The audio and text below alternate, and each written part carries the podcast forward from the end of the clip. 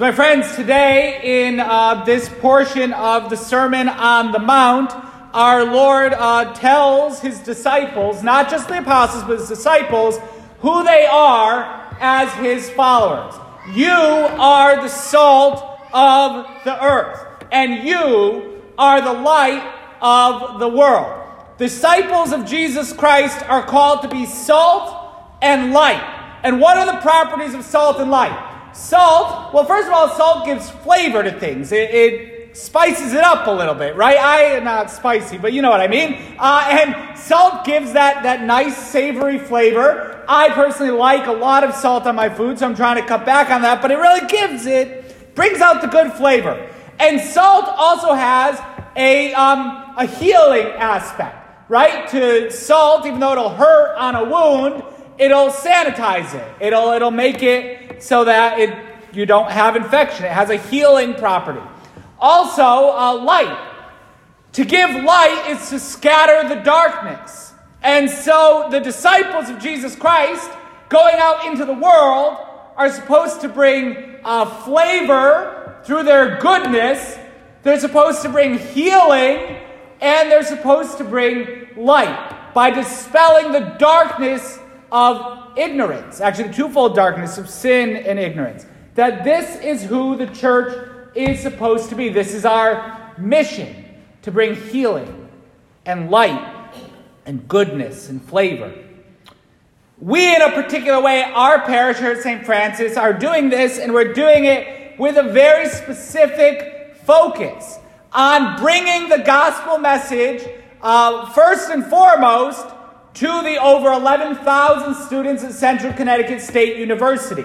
And that that is a special uh, mission and role of our parish to spread the gospel in a particular way uh, to a generation that is falling away from the Catholic Church faster than any in history. And let me tell you, it was a, it was a tremendous joy this past week on Thursday. I celebrated my second anniversary as pastor here at St. Francis. And let me tell you that just even after two years, our mission is working, right? This is working. It's happening. There are people that are encountering our Lord Jesus in a deeper way. There are students who are hearing the call to deeper following, a deeper following of our Lord and greater holiness in their own lives. And they're responding to that call. And now they're reaching out and they're inviting other friends of theirs to do the same. This is working. Also, just under two years ago, it was not that long after I started, uh, the Crossroads for Christ initiative began their Greater Hartford chapter, uh, meeting nearby and then having adoration and confessions um, here at the church. And now the meeting happens here at the church. And on a regular Wednesday night, there's over 50 young adults that come uh, for community formation, adoration, and confessions. Look at just look around at this mass, right? Our numbers are growing. This is working. People are encountering the Lord, and they are growing in deep uh, and real holiness. We're meant to be salt and light. Salt and light work. They're effective on their own. The gospel works right? If you dump a ton of salt on your food, you're going to taste it, right? If you put salt on a wound, whether you like it or not, it will work. Like it does, ha- it takes effect of its own power. And similarly, if you turn on the lights in a dark building, darkness has no power to withstand light, right? The light comes out, there's brightness. The gospel message, and when that's lived effectively, it works. And here at St. Francis, we see in a real way it is working, right? We, I talk to people all the time. If I invite a priest in to help with confessions on a Wednesday night, or talking to people about our university apostolate, like what we're doing is giving hope to other people throughout the archdiocese.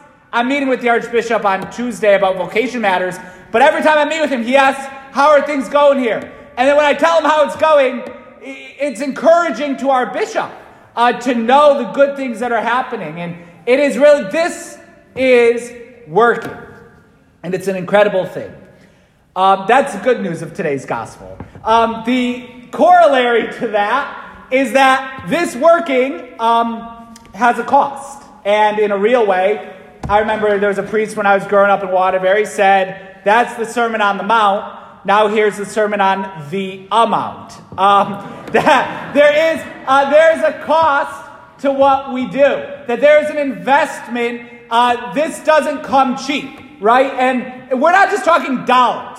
Um, our staff, actually, particularly our, our full time staff, is working with an incredible efficiency and around the clock, uh, not literally there, but they're putting in tremendous hours um, to take care of our mission. Our focus missionaries are putting in uh, a lion's share of effort, reaching out and being available to students. So there's a cost in a personal investment, but there is also um, a real financial cost. So let's just take a look. If you grab the bulletin, this is on the back of the bulletin. If you didn't grab the bulletin, you'll get it on the way out, so don't worry. Uh, what did it cost? Bottom line, what did it cost to do what we've done this last year? If you look on the second piece under expenses, the total, that big number in red, everything we did this year cost us as a parish $596,987. And that is the expense that was incurred directly by St. Francis of Assisi Parish. That doesn't take into effect the fact that there's been over $100,000 of subsidy given that we're going to talk about in a few minutes, but those expenses were actually reduced out of ours. So that is the expense that was incurred directly by our parish. A large portion of that is salary and benefits that we need uh, people that are going to do the work, and that we believe in paying a just wage, and that when people are eligible for benefits, that they are able to take those benefits. There are certain churches, uh, not going to name them, but there are certain churches that try to have all their employees at just 29 hours a week so they don't have to pay anyone benefits. Um, and that is not befitting the name Christian. We need, we give, we pay a just wage, uh, and we offer benefits as we're legally obligated to do, and in justice uh, to those that earn them, contracted services, utility. We can go through all of this. Um, in particular, our improvements. There was a tremendous improvement done to the school through cleaning up for from the uh, flood that occurred before I even started as pastor, and that actually just concluded yesterday with the final installation of uh, the new floor on the ground floor. Also, we had to finish uh, the new boiler in the school. And remember, if you remember when I gave this talk last year, if you were here, I said, pray that nothing happens to this boiler. And the next week it stopped working. So this boiler here is also in the process of being replaced. And we've paid about half of that so far. And the other half will incur in 2020. Um, so this is our expenses. Now, taken out of this, you'll see uh, campus ministry has a little asterisk next to it because we, anything that was subsidized by the Archdiocese, we removed the expense and the income from our financial overview because it was really money that passed through our bank account, but it was given and returned 100% through diocesan subsidy. Okay, those were our expenses. Our income came to a total of $268,173. That's the top section. Um, our offertory was $159,000. That's down about four, almost $14,000 from last year. And that could be directly attributed to the fact that we have stopped the monthly collection. We did that last year because we're encouraging each and every person to donate the maximum they can every week. And so it is inconsistent with that goal to pass the basket a second time once a month, hoping that you'll give more, right? Like the idea is we're giving the maximum we can every week. There are actually some people that told me when they got their tax statements, they didn't realize they'd given so little because they didn't adjust for not having the monthly collection. So if, if you're in that same boat, we need to adjust for the fact that we haven't had that monthly collection. In all of our other areas, um, excepting rental income and insurance, but again, both of those were accounted against the expense that was incurred. In all the other areas, we've actually taken in more money than we did last year. And if you look at the expenses, we spent less money than we did last year.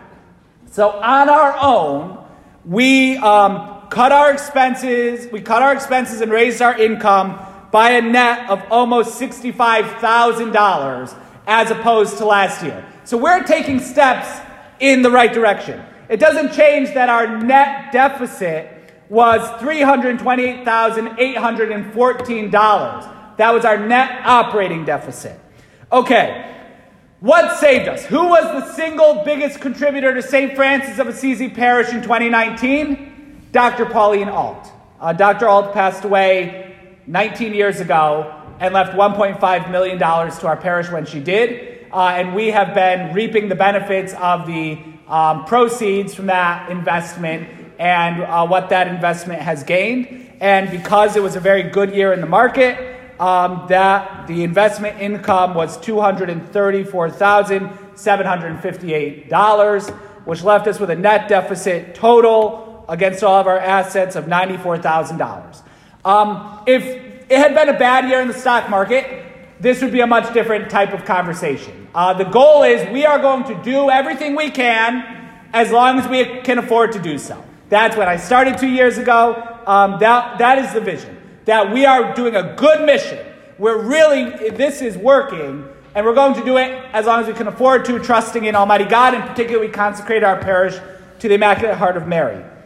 But looking at this picture, and the second year in a row with a deficit of over $300,000, um, we do need to take some very practical steps. And on just a very practical level now, our parish, uh, the parish community, and particularly our offertory income needs to be able to meet our net, our, our basic operating expenses. So the parish and the parish through offertory income in particular needs to be able to meet our basic operating expenses. We need to have a goal of getting to a point where what's coming in through offertory is able to cover what's going out through operating expenses. What that means is we need to set a goal of getting our weekly offertory between both online and in the basket to a total of $6,000 a week. That is what we estimate between the payroll, between the utilities, the contracted services. We need to get to a total offertory income of $6,000 a week to break even. Uh, you'll notice this past week, last weekend, we were at a total of $3,328.25. So we got a, quite a bit of ways to go, but we can do it, right? This is, it is totally possible. Um, and I believe that this is something that we can see. Maybe not next week, maybe next week. So let's see what happens. But maybe not next week, but it is, this is the goal that we need to meet. That we need to be able to cover the basic operating expenses for our parish. Now, let's, we are not doing this all alone. Uh, I mentioned in reference the Archdiocesan uh, subsidy. The Archdiocese of Hartford has contributed to campus ministry at CCSU over a hundred thousand, or pledged to do it this year, over a hundred thousand dollars. The diocese is putting in over a hundred thousand dollars between subsidy to the parish and then paying the uh, diocesan portion of having focused missionaries. So the diocese is supporting us tremendously in this. Uh, and we need to do what we can to continue to um, become. I would love to see us be free of the diocesan subsidy in uh, a number of years. Uh, but for right now, the diocese is continuing to support us, and there, we are doing very good work. And so the diocese is making their contribution. We would hope that proceeds from our investment, as well as individual donations, can go to our capital improvements and needed uh, restorations and improvements but our basic, the end of the day, the basic operating needs to be able to be funded uh, through the parish offertory. So, my friends, um, we're better than we were last year, and I really believe what we're doing has momentum and is working, and that this is the time to each of us do what we can to further buy in. There's a saying in mission that some of us give by going. That we our our gift is to go out and do the work.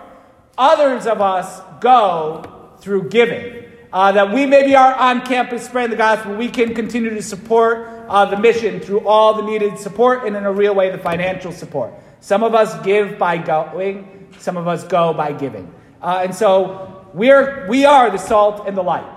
And of there, we are having an effect. It's a positive uh, effect, and our message is working and changing lives. There will be saints in heaven because of what we're doing today. And so this is the time on our own part to say everything that's needed to support that mission. Um, we ask the grace of God to be able to give. And we ask Our Lady to continue to look over and guide our parish we consecrate our parish to her Immaculate Heart, and so we trust with her motherly intercession. The mission of St. Francis can continue for years and years to come, and many more saints will be won to the glory of Almighty God.